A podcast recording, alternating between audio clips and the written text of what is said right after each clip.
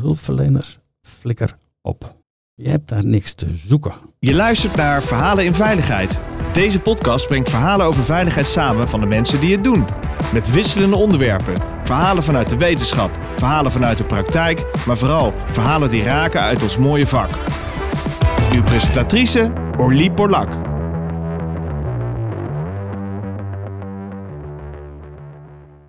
Welkom uh, luisteraars, het is weer tijd voor een uh, mooie podcast. Ik ben natuurlijk niet alleen in de studio. Vandaag is het een, uh, we zijn samen opname, dus niet online. En in de studio zit bij mij uh, Peter van Loon. Peter, welkom. Dank je. Ja, het is een klein hokje, maar wel heel gezellig. Tot nu toe wel. Ja, tot ja. nu toe wel, ja. Zou ik net begonnen. Ja. Voor de luisteraar, natuurlijk even een kleine intro van uh, wat doet Peter en waarom is hij gevraagd voor de podcast. Peter is een ervaren adviseur, opleider, hulpverlener op het terrein van crisis, stress en trauma. En hij houdt zich bezig met de humane kant van calamiteiten. Peter heeft daarnaast in zijn bescheidenheid even tussen neus en lippen verteld dat hij echt al jarenlange ervaring heeft. En echt heel veel casussen paraat heeft en dingen heeft meegemaakt. Dat is natuurlijk ook de aanleiding dat ik Peter heb gevraagd even langs te komen. En vandaag gaan wij praten over crisissen, trauma, ongevallen. En vooral met name het effect daarvan op mensen. Ja. En misschien eigenlijk ook wel het effect daarvan op de hele beroepsgroep. Oh, dat is een spannende. Nou, ja, kom maar op. Ja, kom maar op. Dus uh, nou, in ieder geval welkom uh, tot de podcast. Kun je wat vertellen over je werkveld en wat jij zo al tegenkomt? Ja, mijn werkveld bestaat voornamelijk binnen bedrijven. Waar mensen werken, waar een bepaalde sfeer heerst, hoe mensen met elkaar omgaan. En wanneer bellen ze naar mij? Op het moment dat er iets gebeurt en daar staat een heleboel op zijn kop. Dat ligt buiten de normale dagelijkse gang van zaken. Nou, voorbeeldje. Ik weet niet precies hoeveel, maar we hebben toch altijd nog iets van rond de honderdvijftig dodelijke bedrijfsongevallen volgens mij in Nederland per jaar. Je kunt je bedenken als er binnen een bedrijf ineens iemand overlijdt, dat dan op dat moment de boel op zijn kop staat. Iedereen schrikt, iedereen vindt het vreselijk en dat is het ook. En iedereen vindt het erg, maar er moeten ook dingen gebeuren. We kunnen niet alleen maar in de mode zitten dat we het erg vinden dat er iemand overlijdt. En nogmaals, dat is ook triest, dat is voor nabestaanden triest, dat is voor collega's triest, maar er moet ook iets gebeuren. Maar wat moet er nou gebeuren op zo'n moment? En we leven een beetje, naar mijn idee, in een tijd dat op het moment dat zo'n dodelijk bedrijfsongeval roept door emoties op bij mensen, mensen beginnen soms te huilen of zijn boos of zijn verdrietig, dat we dat al heel snel duiden als zijnde van oh, dat is erg, dat is een probleem en daar moet een professional bij komen. Nou, als ze dat denken, gaat soms bij mij de telefoon van wil je ons helpen, want we hebben hier allemaal collega's zitten die heel geëmotioneerd zijn, want er is vanmorgen iemand bij ons om het leven gekomen. Ik heb inmiddels geleerd om op het moment dat ik zo'n telefoontje krijg, om altijd te zeggen, is goed, ik kom. Want als ik door de telefoon de strijd zou aangaan of het zinvol is dat ik kom, dan ben ik degene die zorgt dat er nog meer stress komt. En ik heb eigenlijk maar één doel op zo'n moment, dat binnen het bedrijf de stress die er is, die een beetje gereduceerd raakt.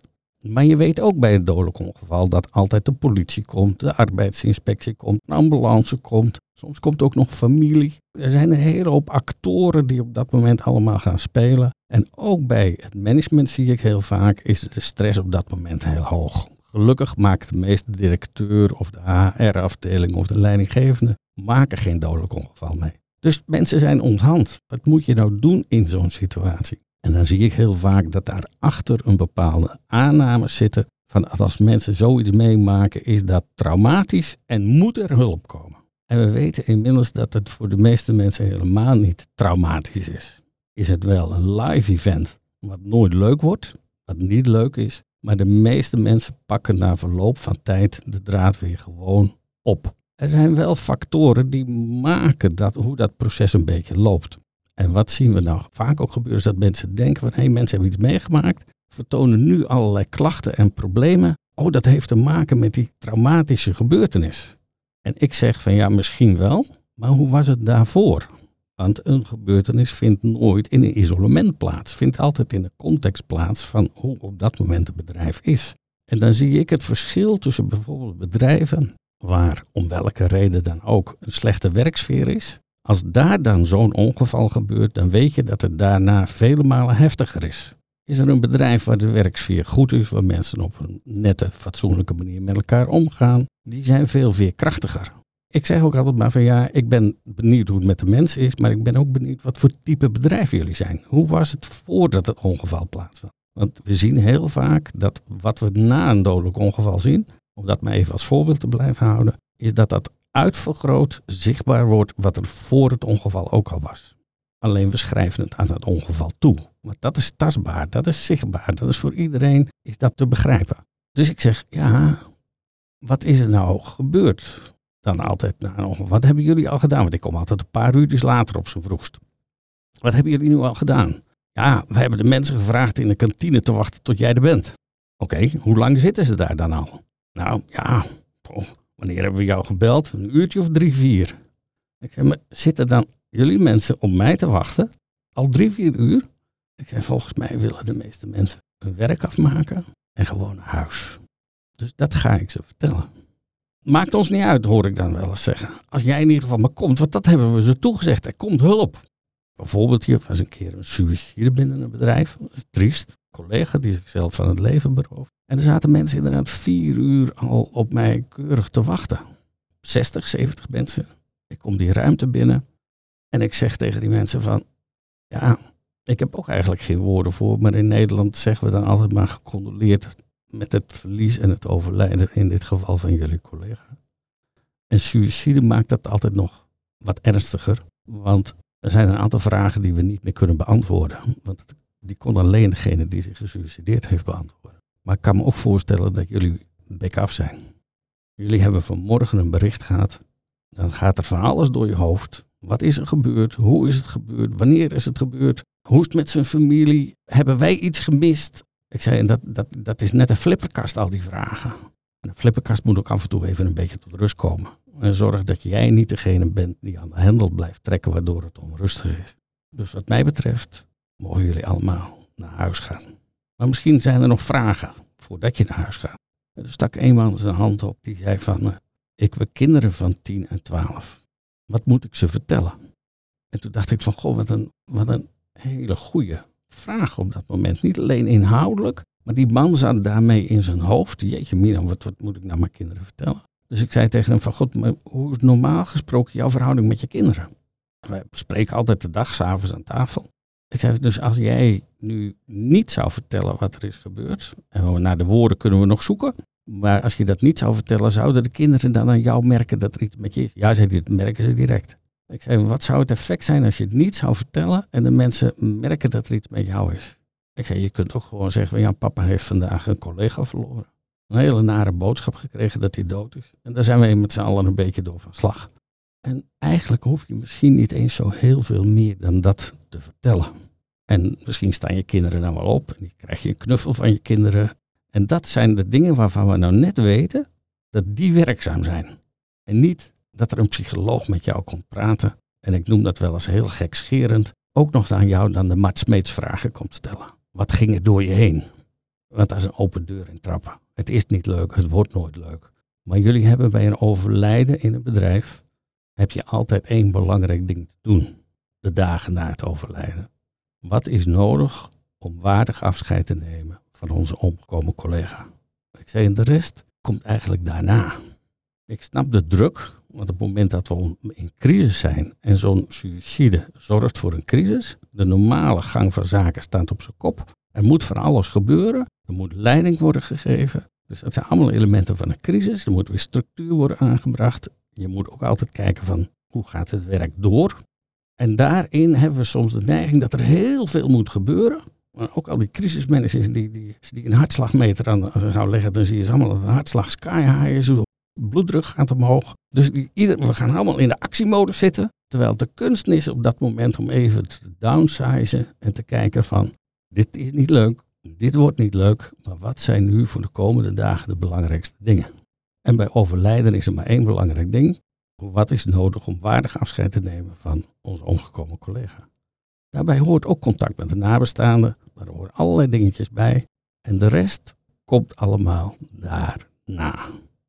Het klinkt ook wel alsof jij gebruikt wordt. Nou ja, gebruikt is misschien het verkeerde woord, maar als onderdeel van het herstel. Dus ik kan me voorstellen dat je zo'n team hebt waar iemand is overleden. Dat je als directie denkt, er moet een gesprek zijn, er moet hulp zijn. Er moet eigenlijk herstel zijn. Of we moeten aan herstel beginnen. Of aan rouw, of aan verwerking. Of aan gehoord worden en gehoord voelen. Uh-huh. Aan een uitlaatklep van wat mensen willen vertellen. Mensen zijn natuurlijk geschrokken, willen ja. erover praten, ja. willen delen, hebben vragen. Ja.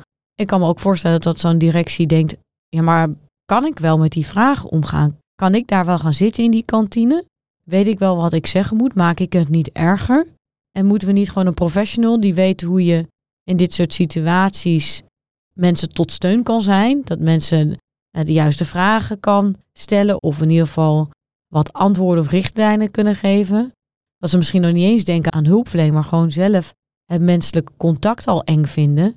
Van wat ga ik zeggen tegen iemand die zoiets heeft meegemaakt? Of dat ze zelf misschien al vreselijk emotioneel zijn en zelf aan het huilen zijn achter hun gesloten deur. Ja. En dat ze denken, shit, ik weet god niet wat ik moet zeggen. Ik ben zelf in pijn, ik lig te huilen. Ik kende zijn vrouw, we hebben vorige week nog gebarbecued. Ja. Oké, okay, laten we Peter maar bellen, want die houdt het wel bij elkaar. Wij zijn nu zelf een wrak. Ja, dat kan. En het feit dat je zelf een wrak bent als directeur, om het maar even zo te doen, dat, dat snap ik. En dat vind ik zo menselijk als het maar zijn kan. Maar wat zou er mis mee zijn als de directeur zijn medewerkers toespreekt? En dan is voelbaar en zichtbaar dat die directeur ook gewoon enorm is aangedaan door wat mis overkomen. Volgens mij is daar niks mis mee. Dus als een directeur mij belt, ik had laatst een dodelijk ongeval. En die directeur die belde mij op en die zei van, ik ben vijfendertig jaar directeur van dit bedrijf. Ik heb dit nog nooit eerder aan mijn fiets gehad. Ik weet dat jij dit wel doet. Zeg me wat ik moet doen. Ja. En toen dacht ik van, dit gaat binnen dit bedrijf gewoon heel netjes lopen. Dus een directeur, die is kwetsbaar, die vond het ook vreselijk. Maar die is bereid om te zeggen van, het is niet mijn ervaring, het is niet mijn expertise, maar ik ben wel verantwoordelijk voor dit bedrijf. Ik ben de directeur van dit bedrijf, het zijn mijn medewerkers en ik moet er iets mee. Ik had het liever niet gehad, maar ja, ik zit in de situatie, ik moet er iets mee. En dan zeg ik van, directie zegt niet, joh, kom langs, want jij moet met mijn medewerkers praten. Maar laat je als directie even bijpraten. En dat kost helemaal geen uur. Dan kun je in een kwartiertje kun je heel veel doen als directie in zo'n gesprek. Waar zit je in? Wat is de sfeer? Wat is de stemming? Wat verwachten mensen van jou als directeur? Ook één element van crisis. Want in alle crisissen verwachten we dat de verantwoordelijke zich laat zien. Dat hij opstaat. Dat hij zijn gezicht laat zien. Dat hij de leiding geeft aan de situatie die zich op dat moment voordoet. Dat is jouw rol. Dat is niet mijn rol. In die positie moet je mij ook niet willen dwingen. En als ik jou een beetje kan helpen met mijn ervaring en mijn kennis, dat jij op dat moment daar de goede dingen doet, dan heb jij ook de credits straks van jouw medewerkers, dat jij het goed gedaan hebt. En ik ben blij als ik te horen krijg van mensen van, nou, binnen dit bedrijf is altijd nodig aan, aan de hand. Maar toen het er nu echt om spande, toen onze collega gisteren doodging en de directeur stond er, wat is dat eigenlijk mooi? Eigenlijk is dit ook best een mooi bedrijf. Maar even een ander voorbeeld. Triest, tragisch verkeersongeval. Personeelteam, twaalf mensen zijn een hapje eten. Ze zijn met een paar auto's. Eén auto krijgt op de terugweg een ongeval en dan komen drie medewerkers van het team van twaalf om het leven. Dat is een kwart van je afdeling. Dat haakt erin. De directeur van dat bedrijf was net de dag ervoor met zijn vrouw en kinderen met de auto en de caravan op vakantie gegaan. Die man wordt gebeld en die besluit, die neemt eigenlijk één fantastisch goed besluit. Die zegt tegen zijn vrouw en kinderen van, het spijt me geweldig, maar koppelen jullie nu met de caravan hier af op de parkeerplaats op de snelweg? Ja, je moet het even uitzoeken, maar ik ga terug naar Nederland. Ik moet nu in mijn bedrijf zijn. En als een man, de medewerkers kenden die man alleen maar in een driedelig pak. En hij komt daar aan in zo'n korte vakantiebroek. Hilariteit. Maar hij zei tegen zijn mensen, mensen, ik kreeg dat telefoontje. Ik had maar één behoefte, is hier nu even bij jullie te zijn. Hij zei, voor de rest weet ik het ook niet. Gaan we uitzoeken met elkaar de komende uren. Gaan jullie maar naar huis. En we gaan jullie allemaal contacten over een paar uur. En dat was eigenlijk de belangrijkste interventie. Dat hij gewoon kwam, tegen zijn mensen zei, ik wilde even bij jullie zijn, want dit is vreselijk. En we gaan de komende uren de dingen uitzoeken. En dan dacht ik van, de kracht van interventies in dit soort type situaties zit hem juist in dat soort dingen. De menselijke kant, je menselijke kant laten zien als verantwoordelijke. En tegelijkertijd de lead pakken om dingen die moeten gebeuren, die gewoon in gang te gaan zetten. Hoef je niet allemaal zelf te doen. Heb je vaak binnen bedrijven allerlei mensen voor. Een H R-afdeling, noem het allemaal maar op. Leidinggevende niet te vergeten van zo'n team. En als je dat doet, dan zijn mensen verdrietig, aangeslagen. Want dat is altijd. Maar zijn mensen ook tevreden. Het feit dat het zo is opgepakt. Ik denk altijd maar, daar heb ik als buitenstaander niks meer aan toe te voegen. Ja, zeggen mensen wel eens, maar dat is toch erg? Wat is ja, erg? dat er iemand om het leven is gekomen. Ja. Dan zeg je, ja, nee, dat, dat, dat klopt, dat is ook erg. Maar wat maakt nu dat we zijn gaan denken dat als iets erg is, er bijna per definitie hulp nodig is? Want daarmee zeggen we dat we het niet meer zelf kunnen handelen. En daarvan weten we uit heel veel onderzoek dat dat helemaal niet waar is. We kunnen het prima zelf handelen. We zijn alleen misschien even van slag. We slapen misschien even wat minder. We zijn er wat meer mee bezig. We zijn misschien kort even wat prikkelbaarder. Dat zou allemaal best kunnen. Maar ik zeg altijd maar, ja, godzijdank hebben we die reacties. Want we zijn met iets geconfronteerd wat ver buiten onze normale werkelijkheid ligt. Mogen we daar dan ook nog wat reacties op hebben? Dus ik vind die reacties kort na een gebeurtenis vind ik eigenlijk niet zo interessant. Ik vind veel interessanter hoe zit er iemand een aantal weken later in. Is je, zie je dat er een proces gaande is bij mensen. En verbetert dat proces weer. Gaan mensen zeggen van ja, als ik er aan terugdenk vind ik het nog steeds niet leuk. Maar ik merk ook dat ik er al nu al gewoon op dagen zijn dat ik me weer gewoon op mijn werk kan concentreren. En dan denk ik, als dat zo is, en dat is gelukkig bij de meeste mensen zo, dan verloopt het proces goed. En dan heb ik de neiging te zeggen, hulpverleners, flikker op. Je hebt daar niks te zoeken. Ja, en ik begrijp het toch wel erg, want je zegt, is altijd hulp nodig? Ja, want je geeft zelf aan dat er hulp nodig is. Maar de vraag is, moet die hulp komen van een hulpverlener? En ik hoor jou eigenlijk zeggen, die hulp moet vooral komen, in eerste instantie, van iemand in een leidinggevende positie. Ja. Die moet de mensen het gevoel geven dat ze gesteund worden, dat ze gezien worden, dat ze gehoord worden. Dat ze serieus genomen worden. Serieus, maar ook dat de directeur of de leidinggevende van zijn menselijke kant laat zien. Ja. En het niet instrumenteel beoordeelt van, hé, hey, we hebben een werkkracht verloren. Ja. En nu moet ik de teams ja. opnieuw indelen. Ja. En nu krijg ik mijn rooster niet meer rond. Ja. Maar we hebben een geliefde collega, gewaardeerde collega, een fijn mens, een prettig mens waar ik mee geluncht heb, koffie heb gedronken. Ja. Die is weg. Die is weg. En dat is op dat moment het belangrijkste. Ja. En dat de directeur denkt van, vergeef me de woorden, maar holy shit. We hadden morgen, moest die opdracht af zijn en moest die opdracht af zijn. Dat is ook allemaal een werkelijkheid van een bedrijf. En die snap ik. Daar staat vaak ook druk op. Maar ja, dan denken directeuren vaak of leidinggevenden van, ja, dat is wel zo, maar dat, dat kan ik nu niet tegen mijn mensen zeggen. En ik zeg altijd, maar zeg dat nu juist wel tegen je mensen. Zeg tegen je mensen van, jongens, we zaten er ook in een traject waar morgen iets af moet. Ik heb even op dit moment geen idee hoe we het gaan oplossen. Maar ik wil wel graag met jullie afspreken dat we daar morgen even met elkaar het gesprek over aangaan. Want dan weet ik ook wat ik eventueel naar die opdrachtgever moet gaan doen. Maak mensen mede verantwoordelijk voor oplossingen. Mijn ervaring is, uit die dikke vijfentwintig jaar dat ik dat doe, mensen zijn bereid om altijd mee te denken als je maar de uitstraling hebt en dat je het ook meent. En dat als de mensen het niet kunnen, jij op dat moment ook even voor je mensen gaat staan. En ik heb in al die jaren nog nooit een opdrachtgever horen zeggen, bij een bijvoorbeeld dodelijk ongeval, joh, maakt me helemaal geen flikker uit wat er is, je, je levert morgen. Ik heb het nog nooit horen zeggen. Opdrachtgevers, leveranciers, als je zoiets stelt, zeggen van, joh, ik snap het, alsjeblieft, over een paar dagen hebben we weer contact met elkaar. Die zijn bereid, als je daar maar heel open en eerlijk over bent. Niet ingewikkeld over doet, gewoon zeggen hoe het in elkaar zit. Alleen dat je op dat moment even ook nog geen oplossing hebt, maar dat je hier aandacht aan wilt besteden. Ja, maar hoe moeten we dat dan doen? Ik zeg, ja, maar dat is fase twee. Fase één is, is dat we even een break hebben om dat wat er tussendoor gekomen is, om dat op een goede manier op te lossen. Vervolgens, als we die break hebben gehad, of tijdens die break, komen we vanzelf wel te spreken hoe we die dagelijkse gang van zaken weer oppakken. En ga dan niet denken dat je dat allemaal voor mensen moet oplossen, omdat dat wat ze hebben meegemaakt heel erg is. Mensen hebben ook behoefte om weer een beetje grip te krijgen, om weer een beetje controle terug te krijgen. En jij kunt helpen mensen controle terug te krijgen door dat gewoon aan ze te vragen.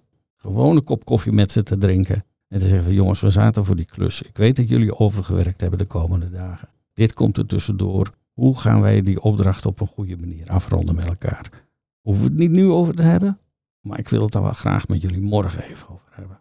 Dat zijn de leidinggevenden. Die worden op het schild gehesen. Daarvan zegt iedereen van, hé, hey, hij kon ons achter de broek zitten. Maar hij was ook gewoon een mens. Op het moment dat we iets hadden wat we menselijk vreselijk vinden. En denk je ook dat het goed is dat bedrijven zich hier soms op voorbereiden. Dat ze ervan uitgaan dat als ze in gevaarlijk werk hebben, of leiding geven aan een bedrijf met gevaarlijk werk, ja.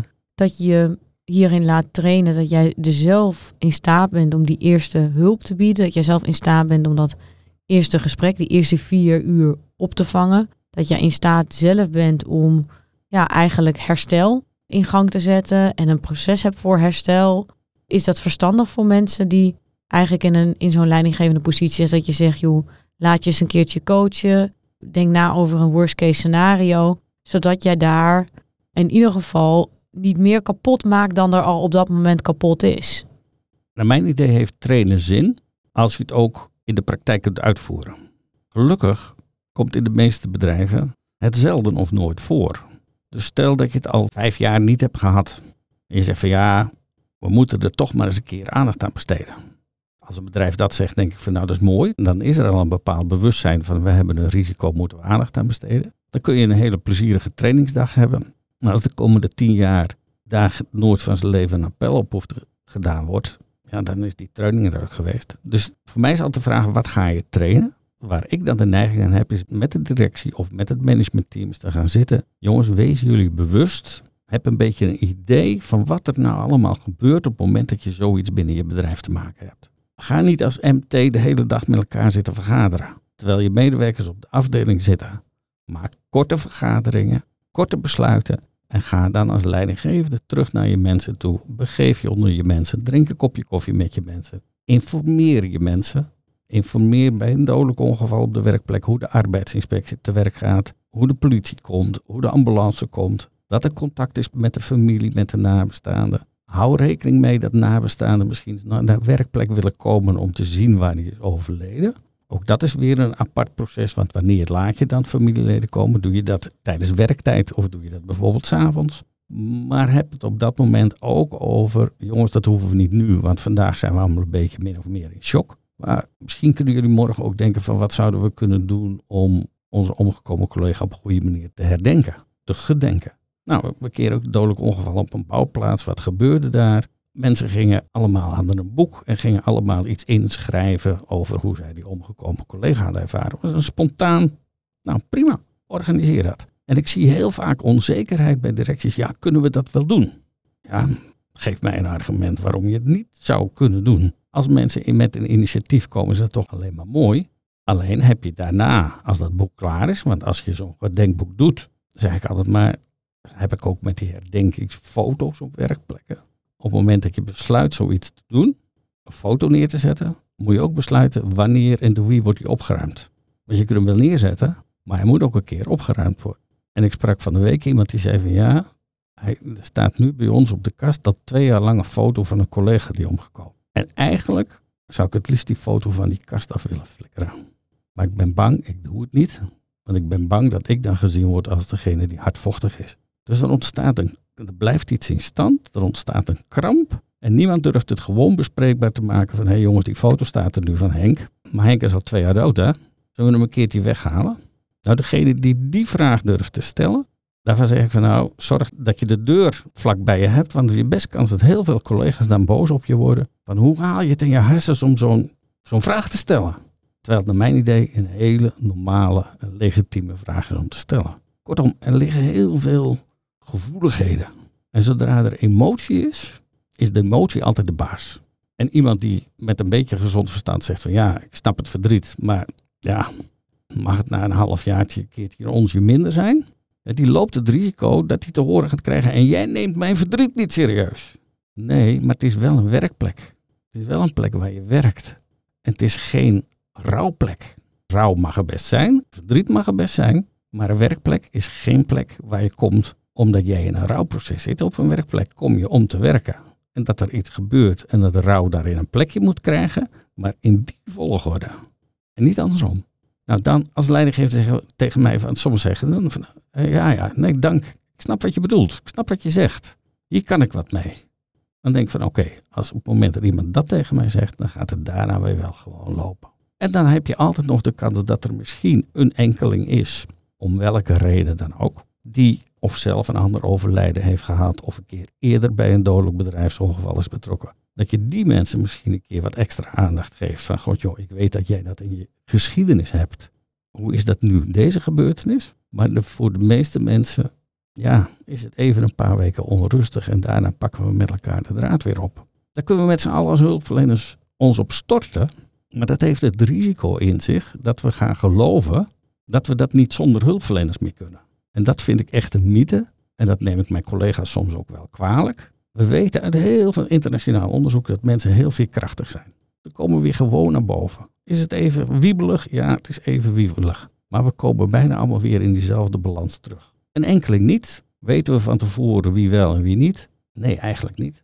Nou, dan gaan we er even vanuit dat we dat met elkaar gewoon kunnen. En die enkeling die gaan we een beetje in de gaten houden. Want de leidinggevende weet meestal, bij die ging het eigenlijk al niet goed. Die zat niet lekker in zijn vel.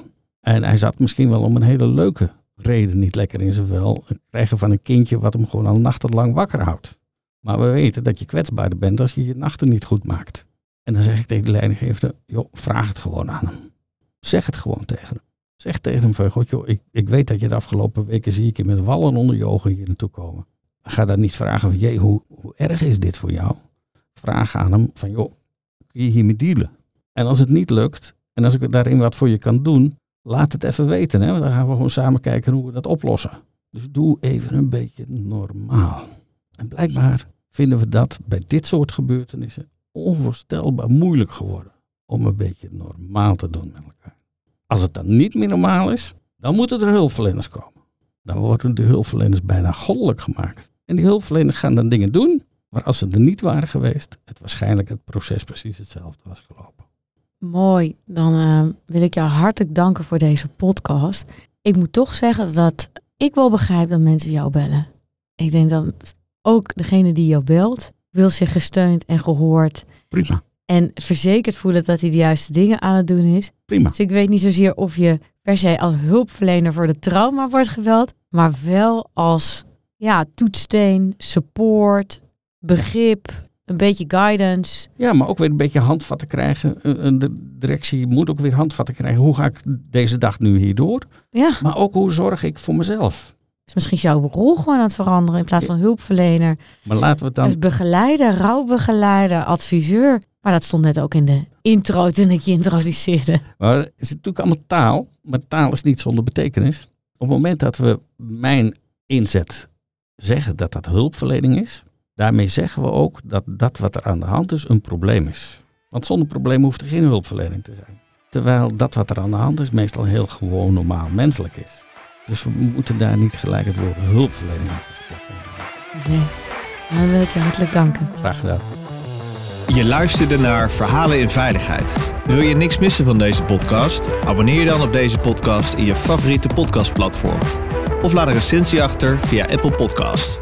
Dank voor het luisteren. Graag tot de volgende.